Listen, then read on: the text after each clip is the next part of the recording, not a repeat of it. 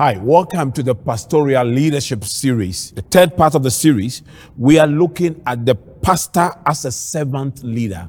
The pastor as a servant leader. Matthew 20, uh, the verse 26 has this to say. Not so with you, that's Jesus talking. I'm reading from the NIV. Instead, whoever wants to be great among you must be your servant. What a powerful scripture. What a powerful statement by Jesus. If you want to be a great pastor, you must be a servant. You must be a servant leader. For our generation, leadership has been defined as position, possession, and power. So for people, until they get position, they are not yet leaders. So they are looking for position. Then the next they are looking for, they use that position to amass possession. And then that possession makes them powerful. So even when a, when a parent advising the child to go to school, say go to school, so that when you finish school, you can get a good job and a good position, and then you can buy cars, and then you can be powerful. Know, that's how sometimes we advise our children when we are telling them to go to school. We don't tell them that go to school, earn a degree, come back and serve God and humanity. But see, Jesus' definition of leadership is simple. For Jesus, leadership is the capacity to serve. The key word in his definition in Matthew 20 and verse 26 is the word servant. So, who is a true servant? We need to understand who a true servant is so that we can derive leadership from that true servant. Here, I want to share with you the characteristics of a true servant. But just before I do that, I want to remind all of you that all the heroes in the Bible that you admire and celebrate were once very faithful and loyal servants. Take, for instance, Moses. Moses served Jethro for almost 40 years.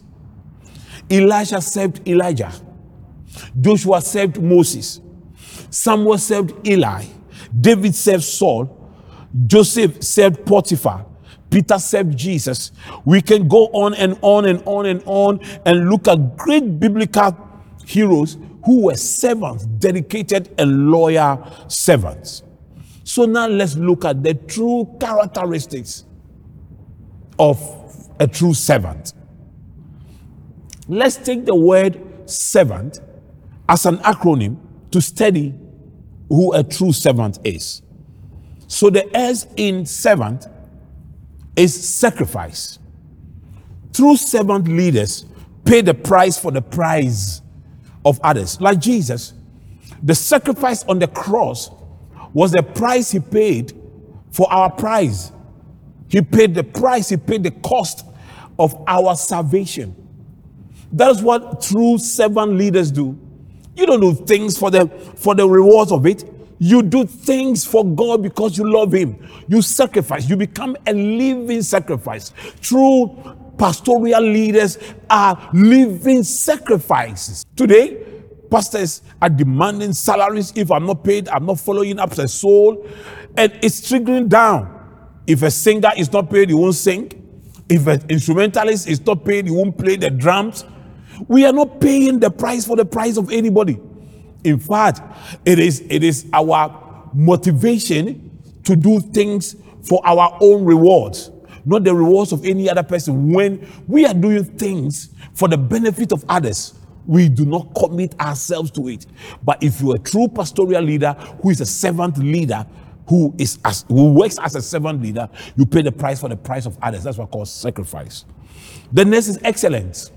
Excellence is a performance grade. The E in seventh is excellent. It's a performance grade the highest performance grade. When you take an examination, the highest performance grade you get is excellent.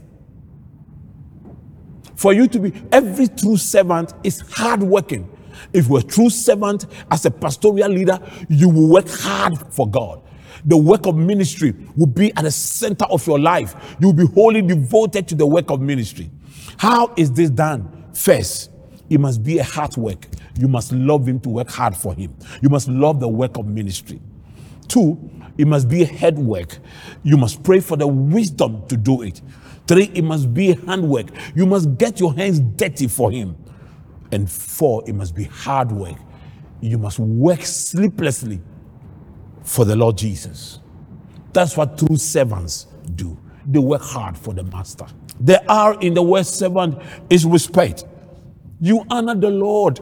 You honor the Lord with your service. through servant leaders, for them, serving God is an honor. They honor Him with their service. You don't, you're not a pastor to honor yourself, you labor to honor Him. The V in servant is value. Value. In the word servant is value. Your values, your values are key.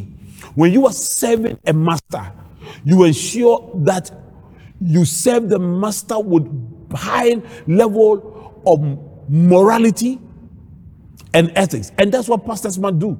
If you're a true pastoral servant leader, you will serve Jesus with key values. You will serve him for a good name, not a great name. Then A in seven is aptitude. The skill you bring on board. The skill you bring on board. I'm now beginning to doubt a lot of young people who say God has called them. If you come into a church that God has called you, because you can speak in tongues, or because you can't find a job and you are frustrated in the church, nobody asks for certificate. Nobody asks for any skill. All you can do to qualify to become a pastor is to learn to speak in tongues and see visions.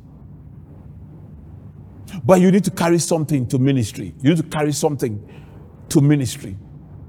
And one of the key things is how developed your spiritual gifts have become in the service of the Lord Jesus. That the end is nerve. The end is nerve. A true servant leader is bold. You are as bold as the lion and you serve God and declare it to everybody to see that you love Him and you are serving Him. The true servant leader is trustworthy. You are reliable. God can depend on you. God can depend on you. I hope it's been a blessing using the word servant, the seven letters in the word servant, to explain who a servant leader is. If you want to be great, do just what I've taught you. Thank you so much for joining me. God bless you. I'll meet you again on the fourth session of this series. God bless you.